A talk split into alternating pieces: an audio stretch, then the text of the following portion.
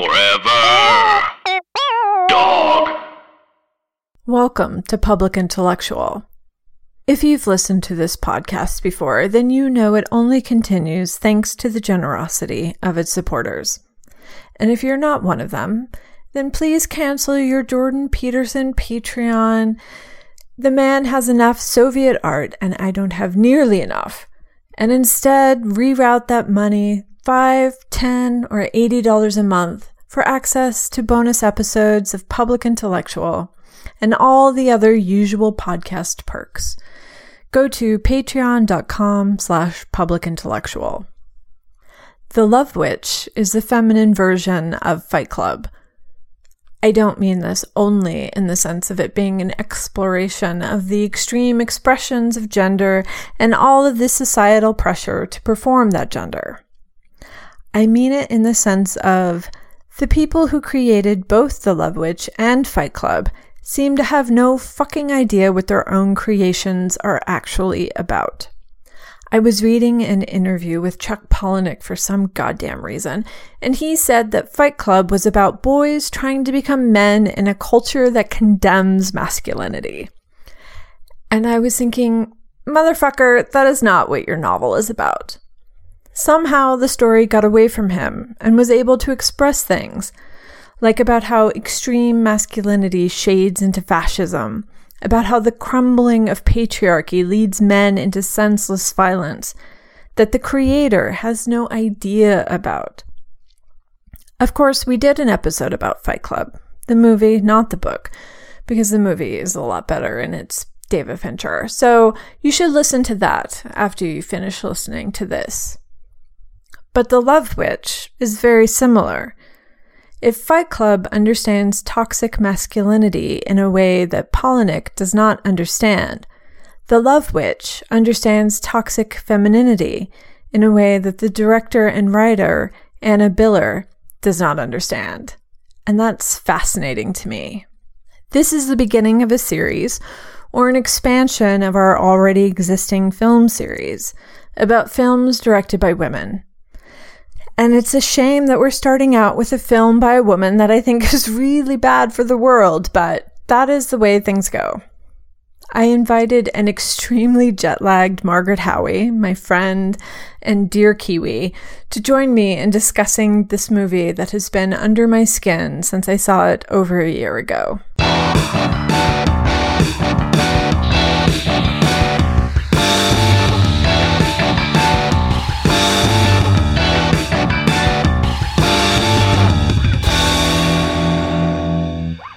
The thing about the Love Witch is that I thought I understood what the movie was the first time I saw it, and then, uh, which is that I thought it was a movie about a serial killer, like a female serial killer. Mm. That's what I thought that this movie was. Um, and then yeah. I started reading. Um, the writings of the writer and the director, and now I have no fucking idea what this movie is. Um, yeah. Because it seems like the her intention for the film was to be um the opposite of of how I took it and I just don't know how to wrap my head around it and so I desperately need to talk to you about this movie.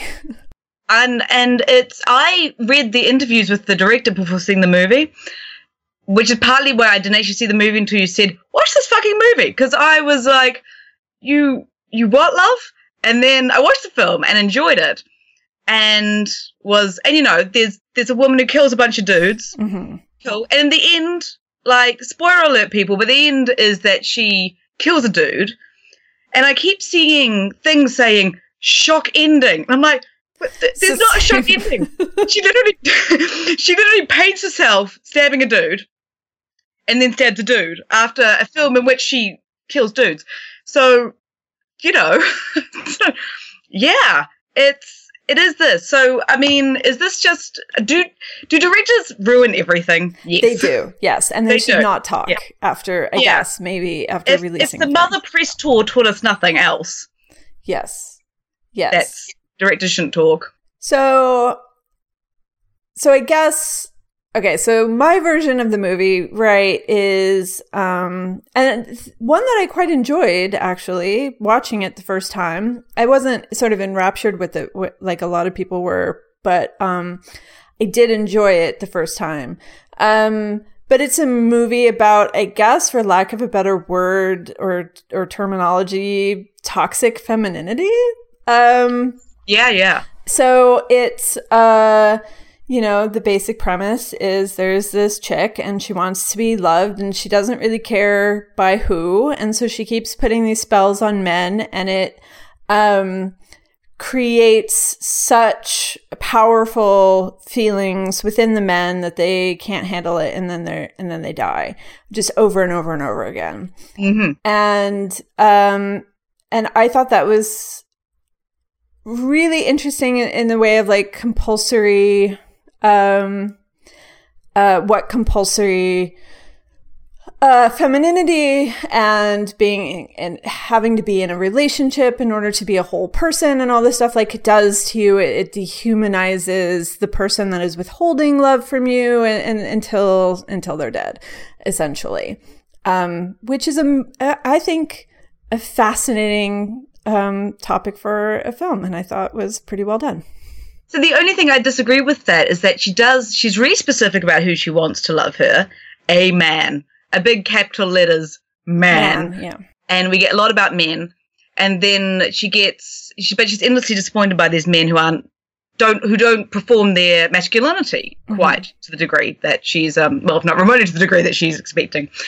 Uh, and, but yeah, apart from that, that's it. And that's, that's interesting. And it's got some, you know, it's got some cool stuff. There's also, there's like the lingerie budget was really well spent. Yes, it was So if you like lingerie and you've like exquisitely shot food scenes, both of which I do.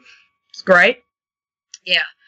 Uh, yeah, it's got you know the opening. I missed a word in the opening monologue, and so I had to. I re-listened, wanted to go back, and the word I missed was quite telling. It was abused, and so I went back and re-listened to the monologue, and the monologue sh- is shown over these shots, which are this pure '60s woman, very beautiful woman, driving in a convertible. The thing is gloriously shot, but the dialogue is pure uh, writing for, you know, apartment therapy essay about me getting over my trauma, self care talk. Like, I've been working with my shrink.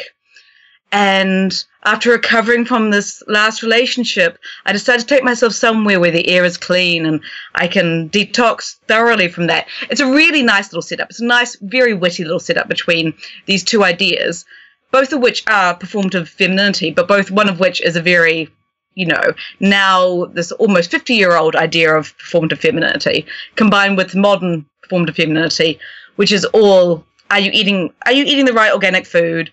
And have you detoxed your personality and your desires as well as having you know and you know your intentions as well as your outside looks? Yeah.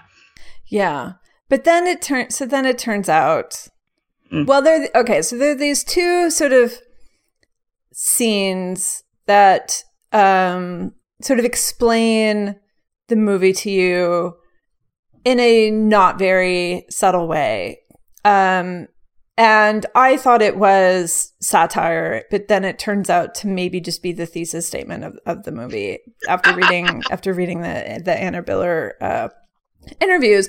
One is when she's like explaining to this feminist how she mistreats her man because she doesn't prioritize the man's desire. Um, and that was horrifying. And then uh, the second one is they're all at a burlesque um, and watching a woman dance, and, and they're talking about sort of uh, the power of female sexuality. And um, here, I wrote this down. Um, the uh, um,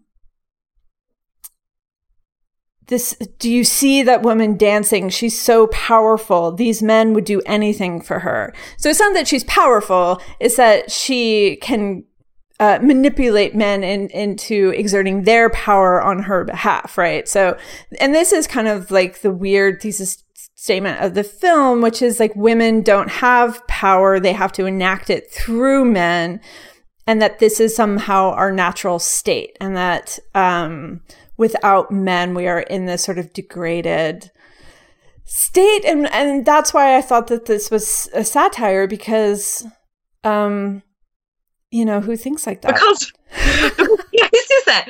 And who also and so the film doesn't present any sort of alternative to this. Like the big alternative is the feminist, who is shown as being an incredibly I mean, she's got a job, I guess. So yeah, yeah so she's a Uh, feminist so she's a feminist. She's got a job and she wears a pantsuit, but she's in every other way, you know, very much fits in the movie's aesthetic of this extremely performative um, femininity.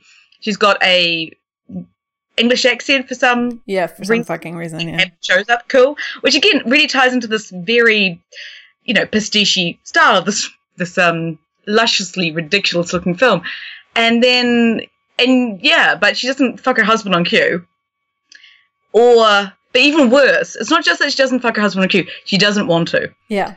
And I think the film really doesn't want the idea of yeah, her the idea that she doesn't is apparently really bad.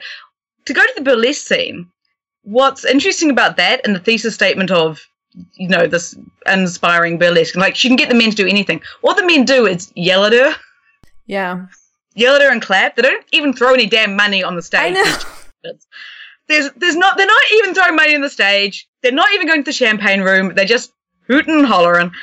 Uh, it's, and there's this and it's the whole speech is delivered, or the bulk of that speech is delivered by a cult leader and his missus. yeah the Miss woman Lolita? in his sway yeah Yeah, yeah. A cult leader who is wearing a bitchin' caftan yeah. of the club. yeah Yeah, who greets women by kissing them in the stomach as well. oh Like, god uh, on the uterus like On the uh, uh. right, there. right there on the but it's a very So you think you think that guy's gonna die? That guy doesn't die. I know why doesn't he die Doesn't die. I think to show that the he doesn't die to show that the Elaine, who's the titular love witch, has uh, some sort of plan in mind for who deserves to die because she gives this guy some sketchy side eye, but that's it. yeah. If you're gonna start start the killing, start with the dude in the caftan talking about female power.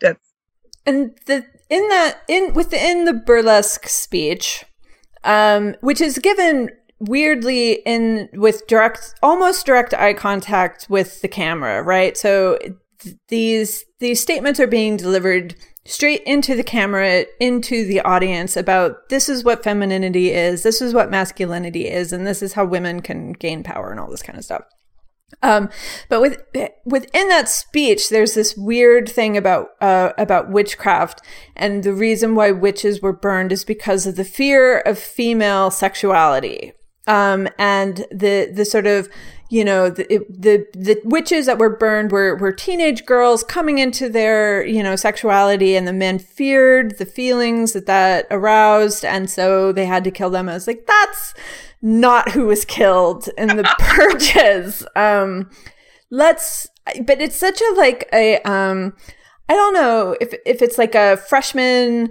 um, gender studies class student point of view or just like a really sort of lazy version of feminism of uh, that idea that the that the witchcraft or the witch uh, hunt happened because uh, men were scared of of of women's power. Um, yeah, all those hot think is- nymphs who were bouncing about were getting had to be burned. It's a very you know the the first figure who is evoked by this film is Lana Del Rey, and in the same way, I was because I was watching it and thinking about particularly Lana Del Rey's brief hippie phase, which is delightful because it's like it's the you know it's the squeaky clean sitcom version of what a hippie is. And this is also kind of a sitting in your bedroom playing around with, you know, building a pentagram out of pick sticks idea of witchcraft, which is super fun when you're 15 and you've just moved out of your Buddhist phase but haven't quite discovered anime yet. it's this very like, I just got a crystal down at the mall. There's also the film's got this wonderful um, set piece involving the suburban witchcraft emporium, which every small town has Yes. except in this case, it's you know run by this sort of like 21 year old Instagram looking girl, as opposed to who actually runs those things, which is someone with yeah big like chin whiskers Yeah. who hasn't bathed in a while, who's and is not wearing a bra. No no bras have been And God bless those women. Yeah. yeah they have been keeping us going. Yeah. Yeah. They've been, you know, they've been dispensing abortions and ways to discreetly kill your husband for decades. And yeah, so that and that's the stuff. And I kind of thought that the film was patently taking the piss out of that kind of quasi not wicker pretend feminism and was even anticipating the kind of rise of this sort of quasi occult as, you know, current cult thing. Like you've got your succulents and you've got your kombucha and you've got your tarot deck stuff.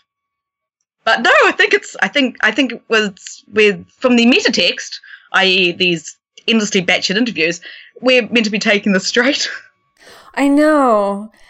And uh, it works so well as satire of the sort of Instagram witchcraft of the oh here here it just how so happens this is the tarot spread that I that I did with the and I just I just have this crystal here and this candle and my cat just happened to be walking across the you know the cars um and uh those bitches don't know anything about witchcraft or uh, tarot or astrology ra- other than they just blame every all their bad behavior on what their moon sign is like that's it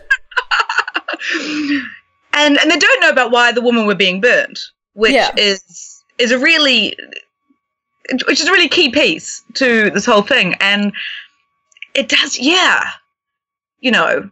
And there is this there's this great line in which um our love witch refers to missing a cat who died, and you realise the whole thing would just be like this. There'd be no second act. She just went and said, "I've got to set up a nice cat." yeah get another one You know, yeah we just just get a cat.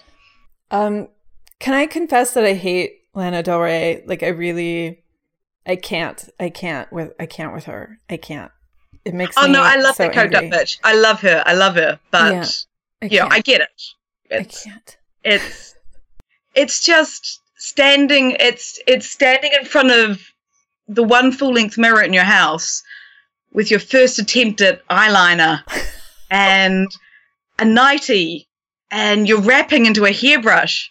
And i find that like or i find that kind of awkwardness you know really endearing but um it's yeah it's what the hell's going on? I don't know. But i don't know if i'd make a feature film based on that aesthetic because i there've been enough feature films based on that aesthetic so yeah why I are we mean, doing the the sort of like Lana de, Lana de, Del Rey, uh, um, Love Witch aesthetic of the as a woman, it is my role to be brutalized by men, and I have to find some sort of pleasure in that, right? Mm. So it's uh, Uh, not just pleasure you have to find empowerment in it Yes. So it's the daddy stuff, it's the um it's the uh you know, the her lying on the pentagram moaning love me, love me over and over again. It's um yeah, I I okay, so we should we should talk about why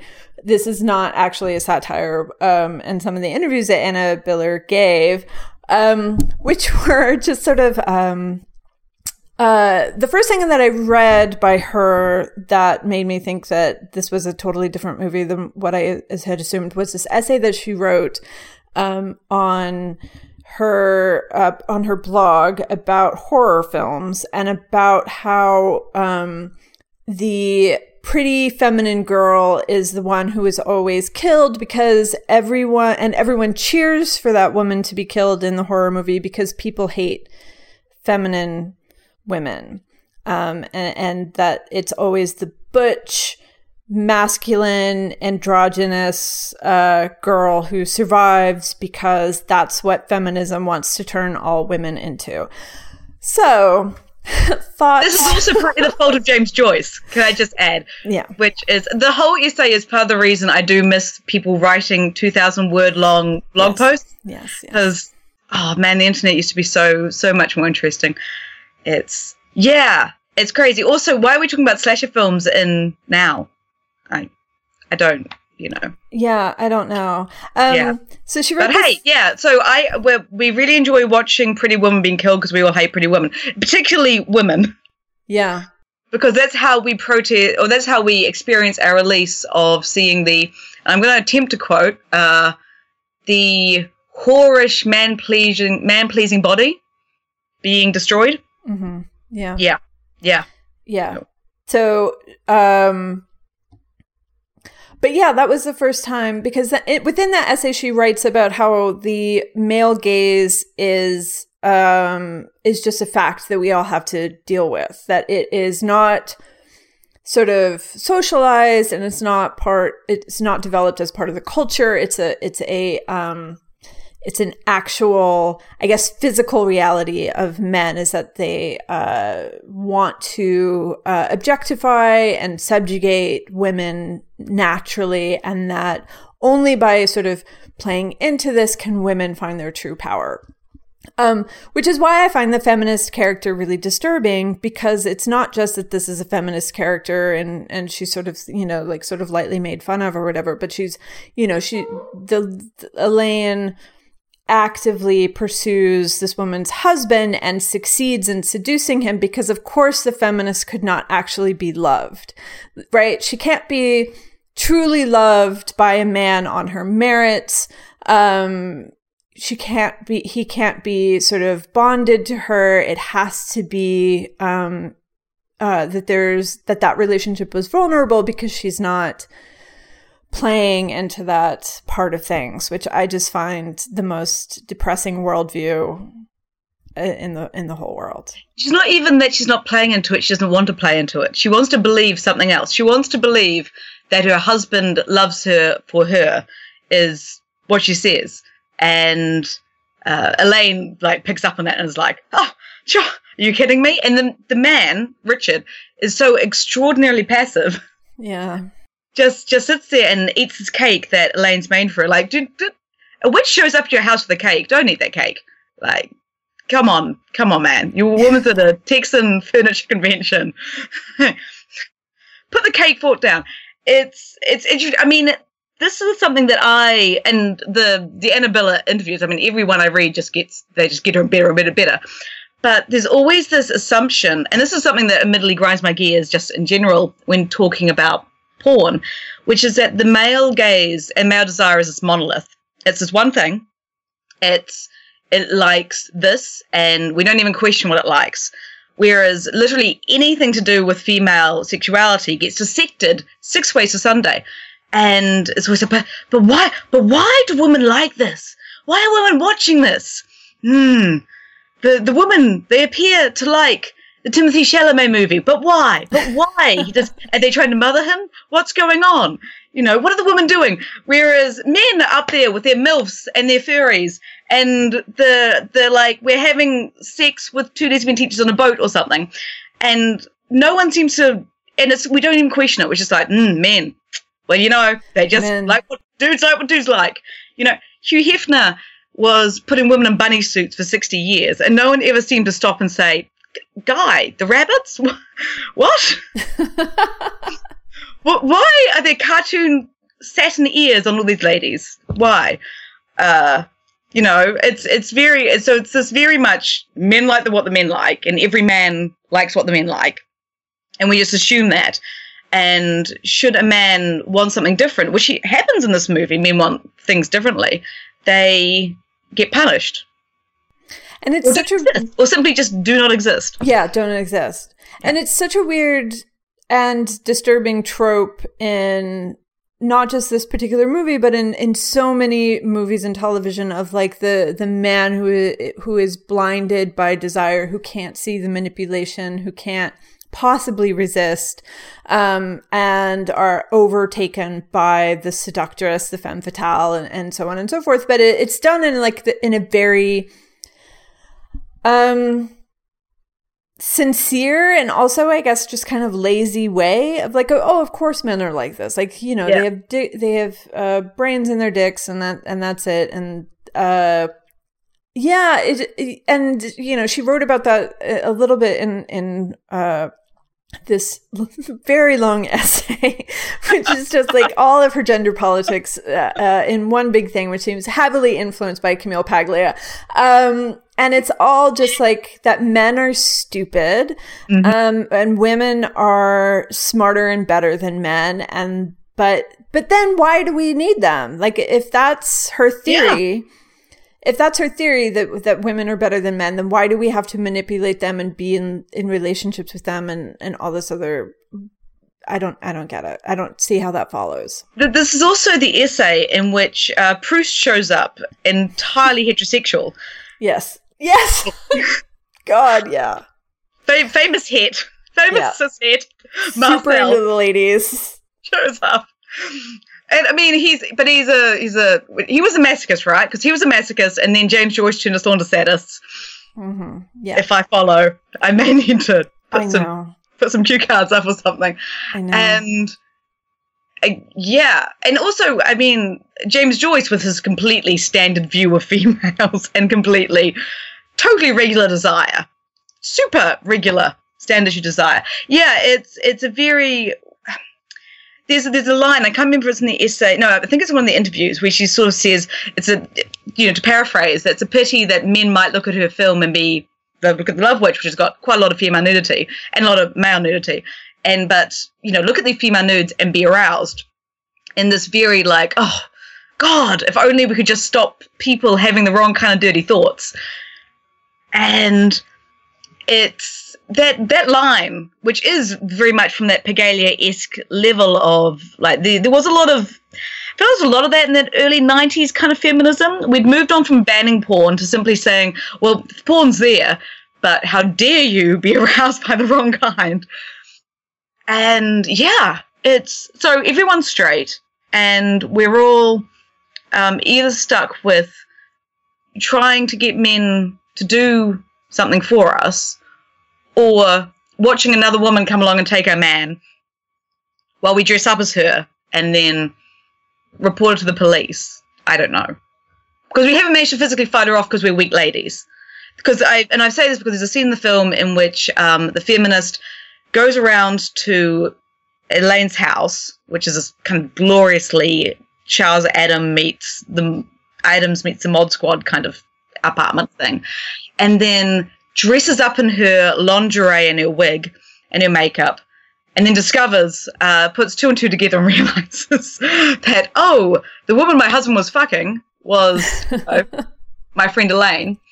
And then when Elaine comes, they have this really pathetic cat fight, but she can't actually beat Elaine. She can't physically overpower her, so she sort of has to retreat and the physical overpowering of Elaine has to then happen through men, through the police force, and through a mob of guys at the burlesque bar. Yeah. Okay. So yeah, I.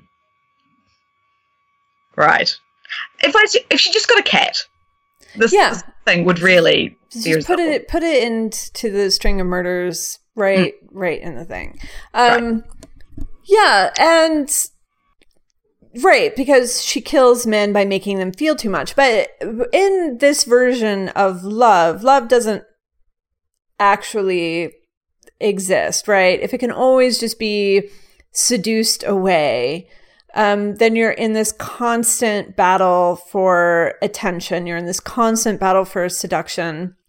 Um, and then that's, I guess, how you just spend all of your time now, like, is just trying first to win the partner um and uh which none of these guys you know like they're gross. They're why are the men so gross in this movie?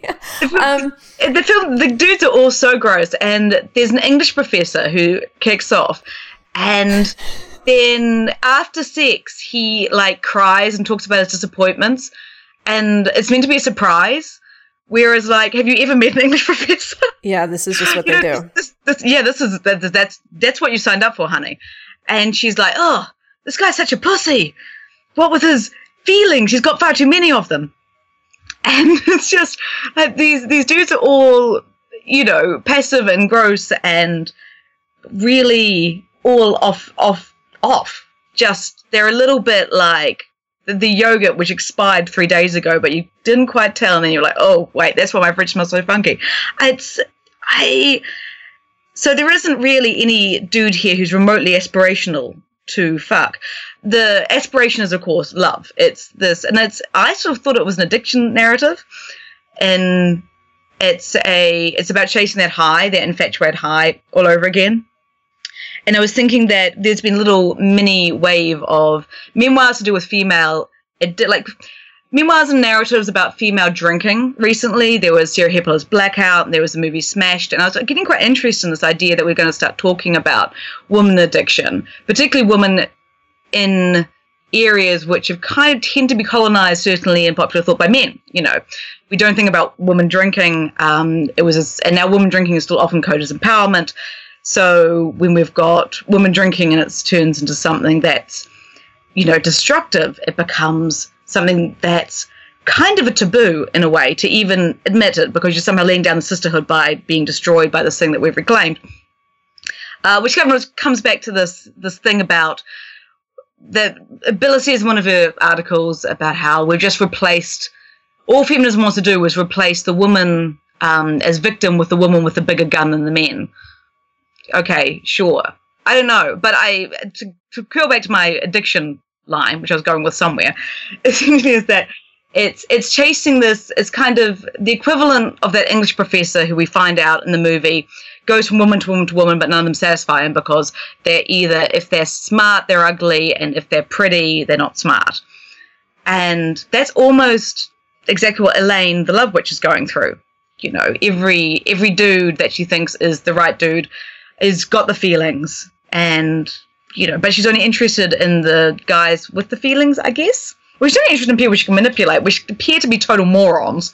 So, you know, that's what but you that's get. also that's also the weirdness of the film is that so she wants them to fall in love with her, but she's disgusted by their love, right? I mean, she Yeah, has this yeah. real visceral disgust with their feelings and with their vulnerability and their and their you know the feminine soft side of them yeah. until they until they die um and uh so it's you know again this is would be interesting as as satire but um reading or listening to an interview with her you know she's talking about this sort of like bizarre renaissance festival uh thing in the middle of it but uh uh, where they have this sort of like marriage ceremony, and the, and there there's you know a rope is wrapped around their conjoined hands to Binding. represent yeah the Binding. binding Yeah. um and and she says you know but in this scene only one of them is in love it's like neither one of these people are in love neither one of these people are actually in love she just sees these people as as dehumanized um opportunities as status symbols as as they're just a dick in her bed it has nothing to do with uh, it has nothing to do with love, which is what I just don't, I absolutely don't understand the film that she thought she was making, and I find it infuriating. Yeah, it's it will, it's what this this definition of love, and if it comes down to you know dorky seventies ass Renfair lookalikes and ugly rings and you know marrying off to random dudes, and the the first husband who's introduced in the film Jerry, so it's Jerry and Elaine. That I mean, I assume that had to be intentional, but I I'm not gonna go down that line. Uh, but Jerry, who we find out is an abuser in the film and who she she offed as well. He was like the first guy she killed, but she's also completely idealized. He's got you know he's the guy she keeps going back to um, in her mind, and so it's this it's almost chasing this euphoria, or chasing this perfect vision of love, which is fairy tale based. It's all very yeah a really certain type of fairy tale as well. It's Yeah. literally a white knight. It's literally a white knight and some horses and you know loots. And it's presented as the feminine fantasy, Mm. as if this is what we all sort of dream about and fantasize about. And, and, you know, and again, this isn't just sort of me making a conjecture. This is what uh, Anna Biller has said.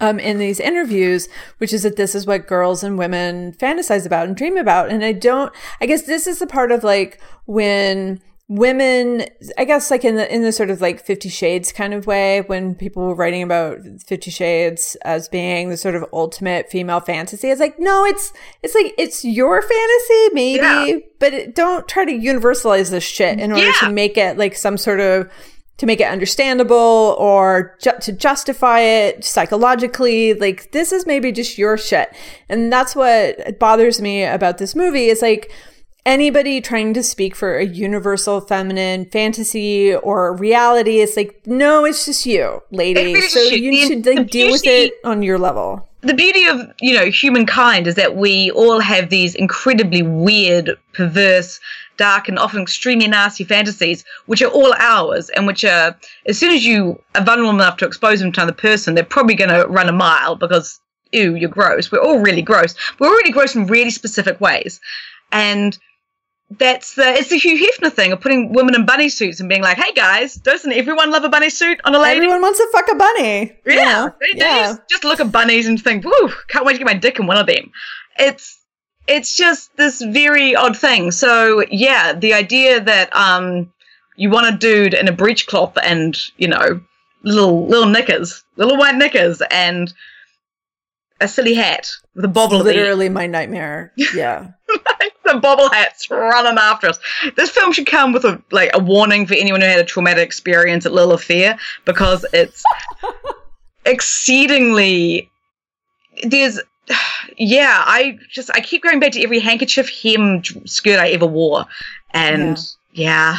As and as I was telling you, I was forced to go to Renaissance fairs as a child because my dad was into it and uh, I am deeply, deeply scarred by those experiences and uh, the men, the men were that were there. Um, as yeah. as bad as the Coachella look is with like the you know wearing headdresses and war bonnets, at least they've not done that. At least at least we've still managed to stay away from that stuff so far. I'm sure another generation's going to cough it all up, but yeah, but yeah. According to to sort of like uh you know, now that according to to women directors mm. um, of the last couple of years, the female fantasy is either getting getting uh, beaten mm. um, and and spanked and tied up and and turned into you know like a piece of meat on a mattress, or to walk through a field of flowers in a flowy white dress and then there's a lute and people like um, performing Shakespearean uh, nightmare scenarios in a field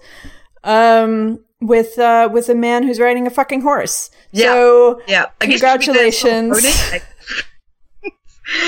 it, this is and, and the most you can hope for in your second scenario is that this dude doesn't beat you and rape you. That's that's the big thing. This dude, he's managed neither hit nor rape you, so that's your Yay. cat. Or but nor does he love you, and nor for at least not for you. It's mm-hmm. because you've manipulated him, him, into this relationship, um, and that's it. Yeah, that's that's that's the female experience. Woo! 2018. Are yeah. we so glad? wicked, wicked. God, you know, yeah. yeah. and but it fits in so so with so much of uh, of sort of women's culture um uh the sort of Mama Gena you know like goopy um you know sacred feminine the reclamation of, of, the sacred feminine eh, which is you know the question i always have when we talk about the sacred feminine is why why are we only dealing with the super sexy goddesses? Where where if i have like an inner goddess, she's probably one of the fucking hags. Like yeah, that's the Baba Yagas. Where where are they at? Like where's yeah. the where's the appreciation of warts that we so desperately need? It's yeah, it, I mean, you know, the reclamation of the sacred feminine is much more like the recommercialization of the sacred feminine. There is an interesting little sideline in this film, uh, which has some really interesting stuff about sort of female domestic power because all her powers are all sort of from the kitchen and from the sewing and from the art. It's all very much the the world of the domestic is where the power lies. But there's an interesting little line about making kind of she's got this sort of you know she doesn't have an Etsy shop, but she equivalently has an Etsy shop, Yeah. and that's how she makes the makes the money to pay her rent and her you know incredible Charles Addams meets like French yay yay madmen apartment and all the paintings, the ugly paintings of naked people in it. And the Uh, hook rug. Weird, like I want one of those naked people like embracing 70s joyous sex candles. I don't know how you get those. But They're definitely on Etsy. I've she seen them. makes shit. She makes like little naked lady dolls and soaps and love potions and all that shit. And I kept thinking about how there's a mix in multi-level marketing and pyramid schemes. One of the huge areas is essential oils and various other herbally doodads that you can do instead of like using, you know, vaccines or, you know, big pharma. This kind of be natural, don't have chemicals vibe of it all.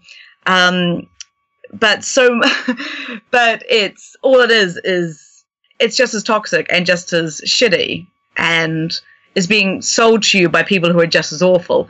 So, you know, the people telling you to put the jade egg up your vagina are not interested in your well-being.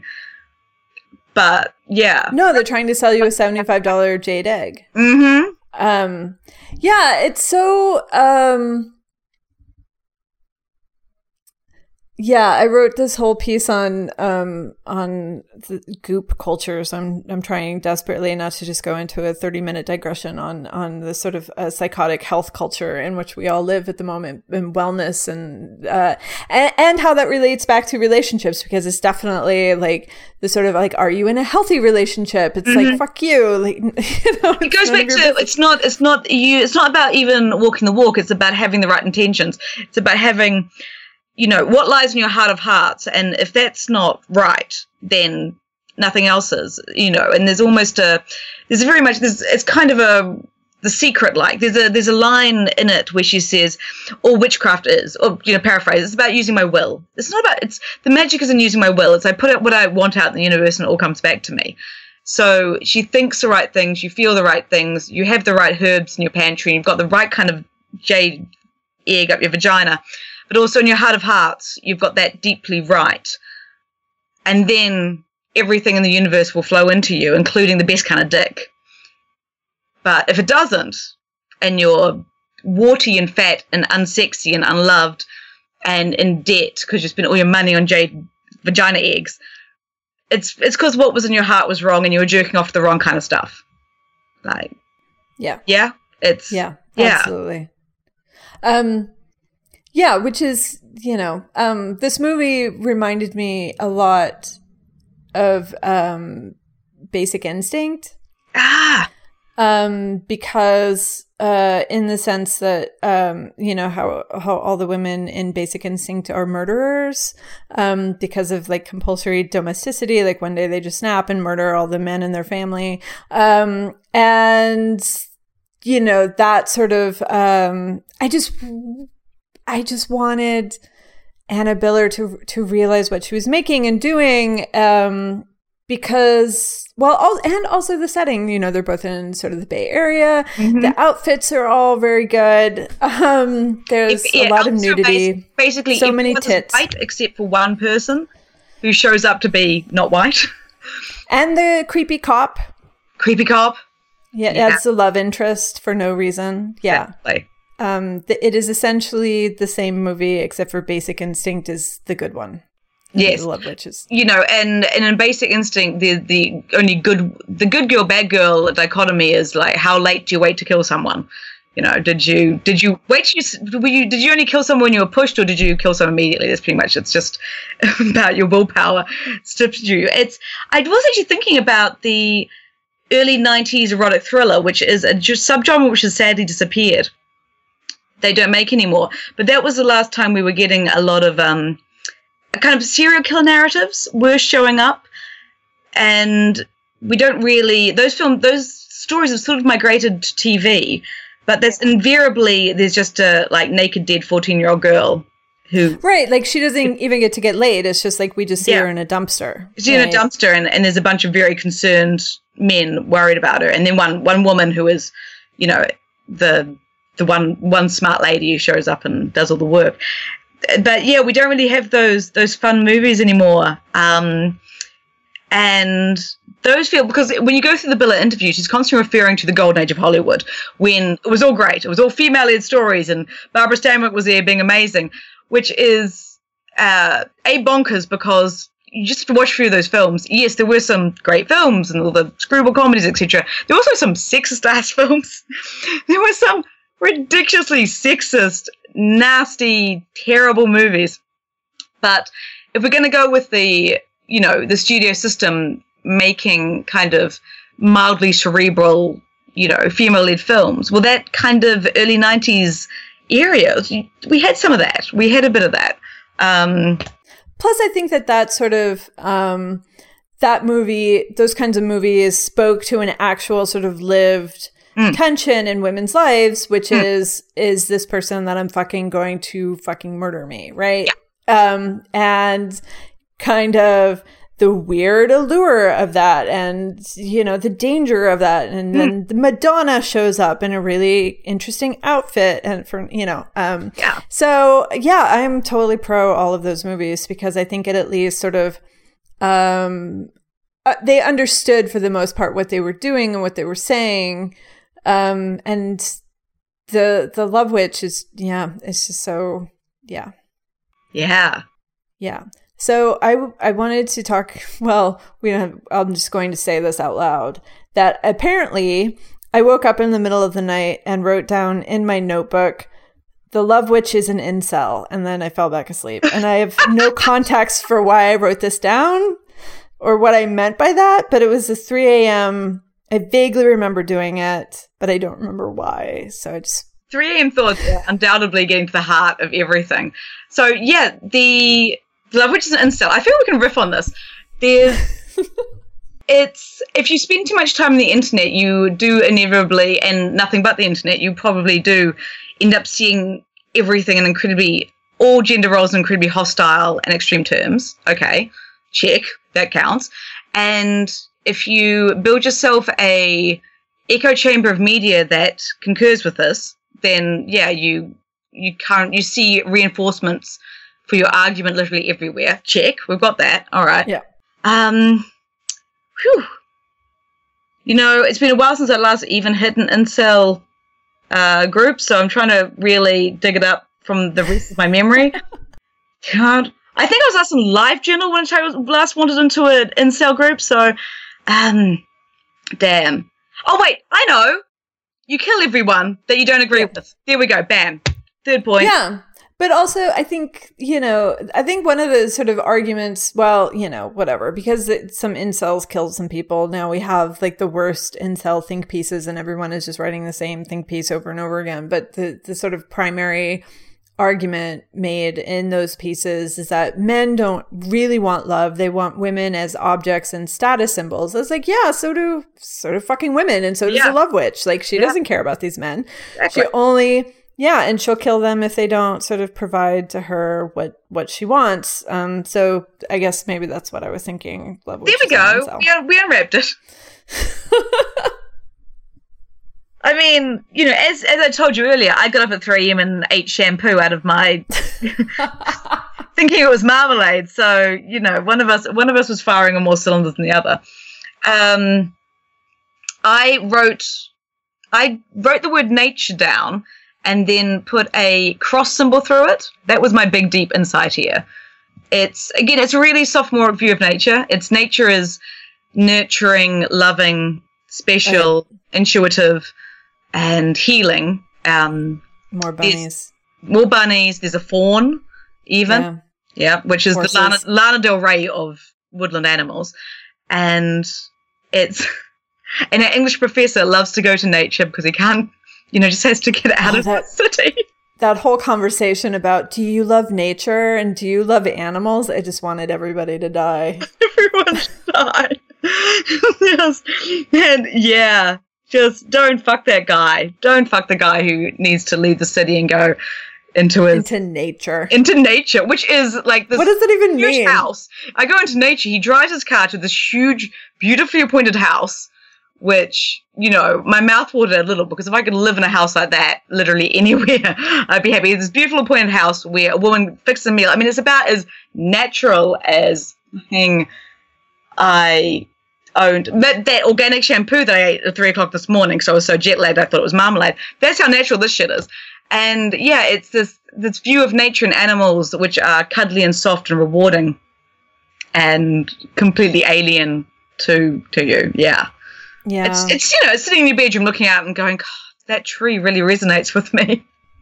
And it really feels, it really is sort of echoing back my feelings to me. And yeah, This yeah. weed is really good. I'm really, really into that tree. Yeah. So that was I just had had nature, and then I also had the word sitcom somewhere written.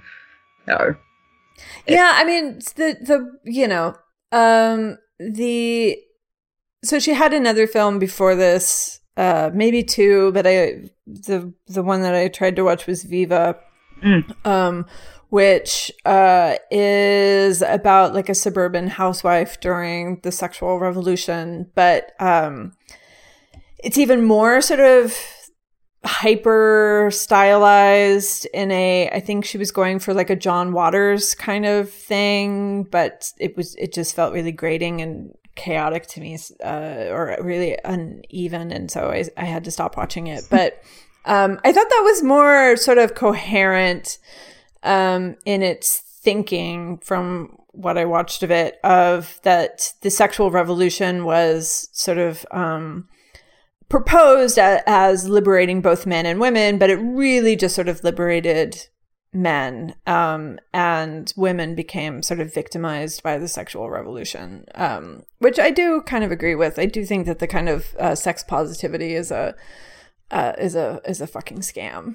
Yeah, Um, it's a trap. Yeah, there's there's a you know it's.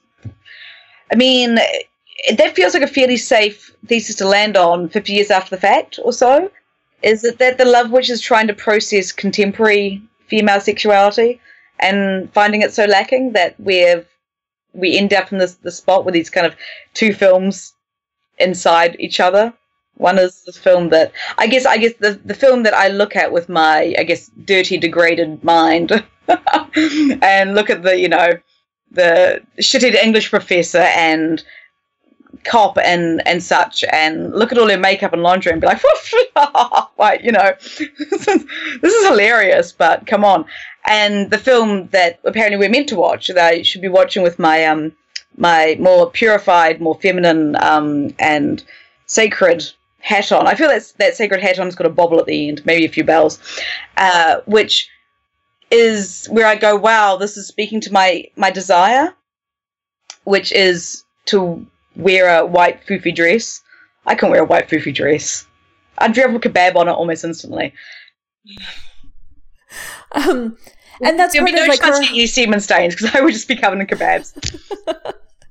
this is like part of her whole feminine gaze thing, right? Like so so this theory that that she's or this idea that she's putting forward of she's trying to create a movie for the feminine gaze rather than the male gaze. But but then why is the movie populated solely with young beautiful women? Like is that is that what women want to look at as well? Well, she gets she gets Um, into that. Into that, she says part of the film is about the struggle of being a beautiful woman in a world which objectifies and wants to destroy beautiful women. So Oh, come the fuck on. Okay, sorry. Sorry. sorry. as as noted, there's a really so there's a narrow so there are no women in this film that um aren't fuckable. Right. There's, this is you know they're they're all taught. They I mean I would you know like if, if I have to burn a few candles do some chanting to get like tits like that, bring it on because it's extraordinary. But it, it seems more like the tits come first and chanting comes second. So hey ho. But the the guys, there's an almost um there's almost gleeful like amount of shots of old or you know hairy like dudes that are quite like like you know these fairly gnarly ren-fed dudes showing up often naked and they're just there. So we get a kind of we get a relatively wide view of men. And then but women there's literally one kind. Yeah, and so so in the in the slasher essay, Mm. um, she talks about uh, you know the women the woman who's grown up pretty hounded, judged, and criticized, which, which reminded me of that fucking uh, Beyonce video for Pretty Hurts, um, which come on, um, the, just just the the fucking gall of of somebody writing a song called Pretty Hurts. Mm. That I can't I can't Yeah. go with um with any of that. And but so you know, I understand wanting to explore different sort of versions of beauty and and explore femininity and and how it's expressed in our culture, et cetera, et cetera. But if you're doing a movie about the feminine gaze, why it seems critically important to me to expand the notion of what beautiful is into something beyond what men have decided beautiful is, right? And so, um, you know, to me, the feminine gaze is much more radical in a film like Magic Mike XXL than than in The Love Witch. Um, because there you get um, fat girls getting grinded on, and it's treated not just as like you know uh, not laughable, but as as um, you know. I cried watching that movie the first time in the theater. Look, Channing Tatum is the true love witch. That acknowledged.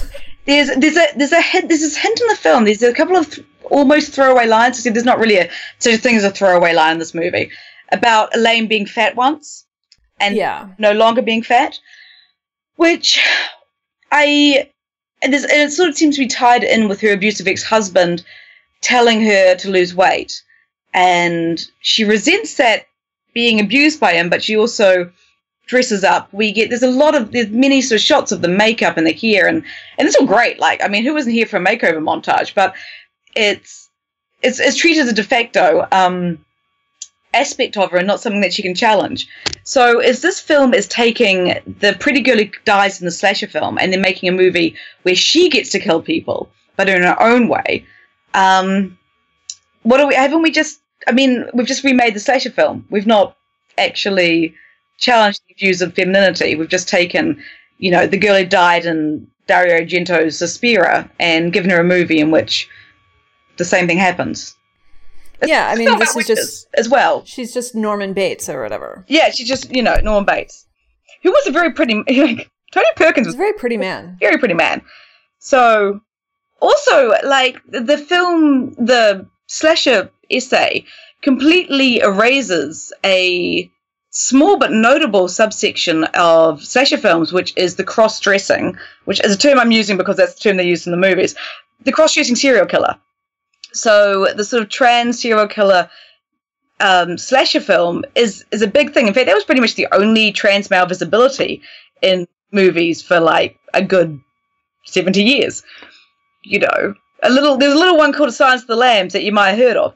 It's that existed, but in her essay, she talks at length about slasher films and how they're all about destroying the feminine, and about how because of Clark Gable becoming more popular than Rudolph Valentino, macho men took over and colonized the entire view of masculinity, assisted by famous macho man James Joyce. It's Yeah, Yeah. He was so but butch. Yeah, God, talk about yeah.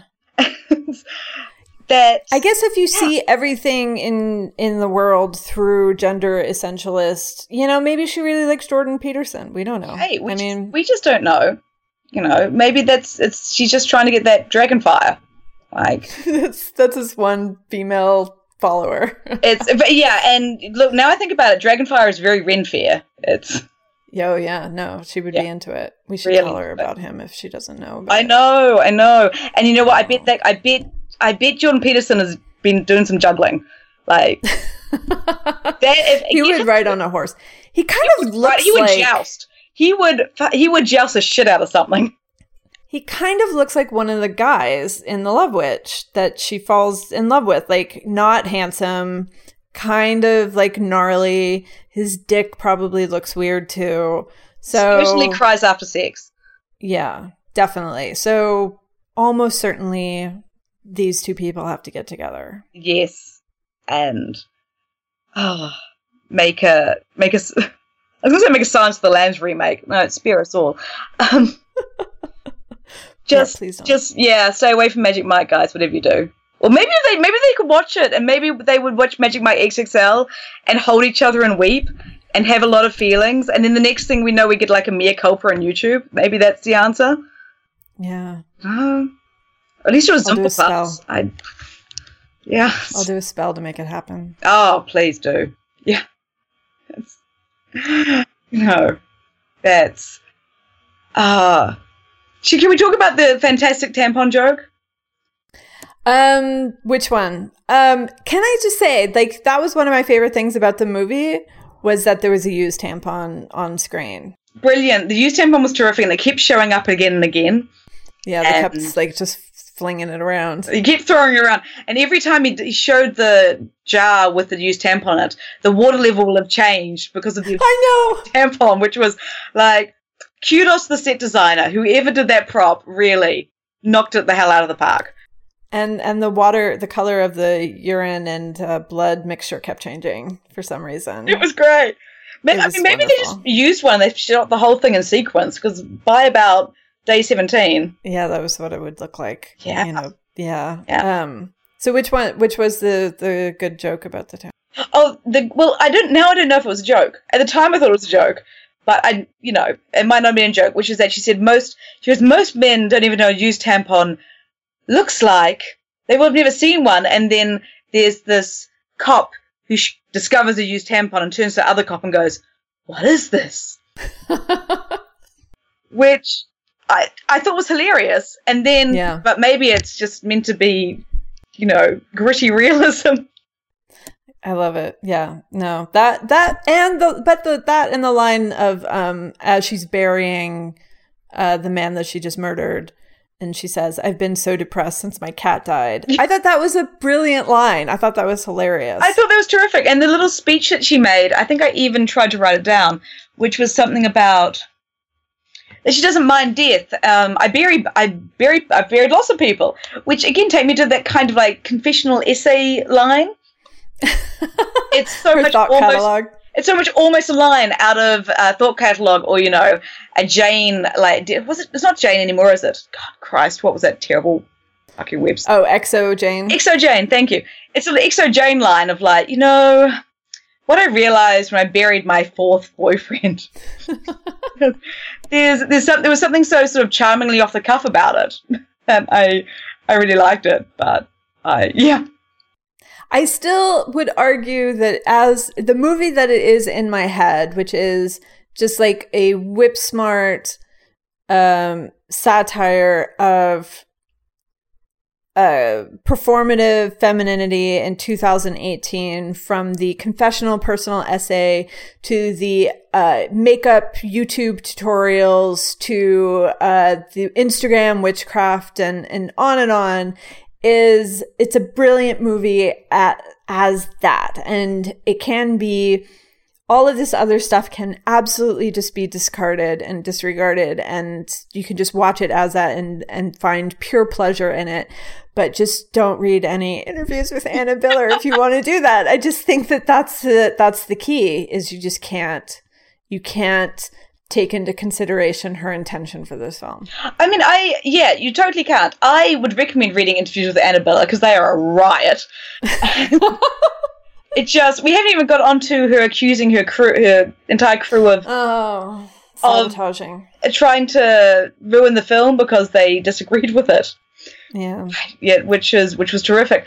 I I don't know, yeah, but both both things are there. You can't again like Anna Biller. If she wants us to watch this movie in one way, she's underestimated all of human nature. So yeah you know that's that's fine. You know, I mean, um, you know what? There probably is some nice lady somewhere reading a Jordan Peterson book and taking everything out of it that he doesn't want her to take from it. So hey, yeah good good. She'll write a confessional essay in a few years and get 50 bucks for it, so it'll be great, you know. Oh, just, I was just, the the thing about the cleaned up hippies reminded me of The Post, which I don't know if you've watched The Post.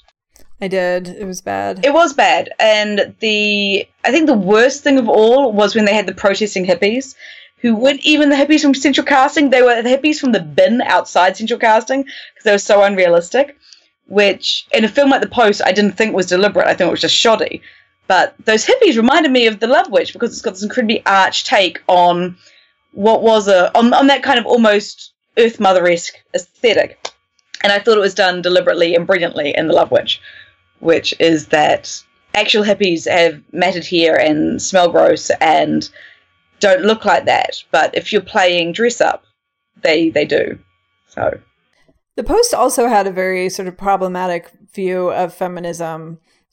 I mean, when the when the she's you know uh, what's her name, uh, Katharine Graham. Katharine Graham um, is going into court, and all the hippie girls are like, you know, uh, looking at her with such admiration um, and such awe. I was like, okay, the hippie girls don't give a shit about corporate culture. Um, Katharine Graham inherited her role from her father and her fucking husband. Um, and why are we holding her up as a feminist hero in any sense? But also just the, the whole like, the yeah the the doe-eyed hippie girls being like oh this is my hero. This that was she was definitely not she hippie girls heroes. definitely not their hero. That's not what they were talking around that drum circle. It was about no. katharine graham. It's yeah. Essentially it's another film that completely locates female power in the domestic because you know while she's running a business literally everything she does it's all about her looking after her children and having nice dinner parties and when she goes and gets kind of, you know, key information, she does it in this way by basically going and talking to a friend of hers and, you know, charming him and gossiping away into a confession. It's this all all of her power is located very much in the domestic sphere, plus money. That's that's it. Forever Dog. This has been a Forever Dog production. Executive produced by Brett Boehm, Joe Cilio, and Alex Ramsey. For more original podcasts, please visit foreverdogpodcasts.com and subscribe to our shows on Apple Podcasts, Spotify, or wherever you get your podcasts. Keep up with the latest Forever Dog news by following us on Twitter and Instagram at Forever Dog Team and liking our page on Facebook.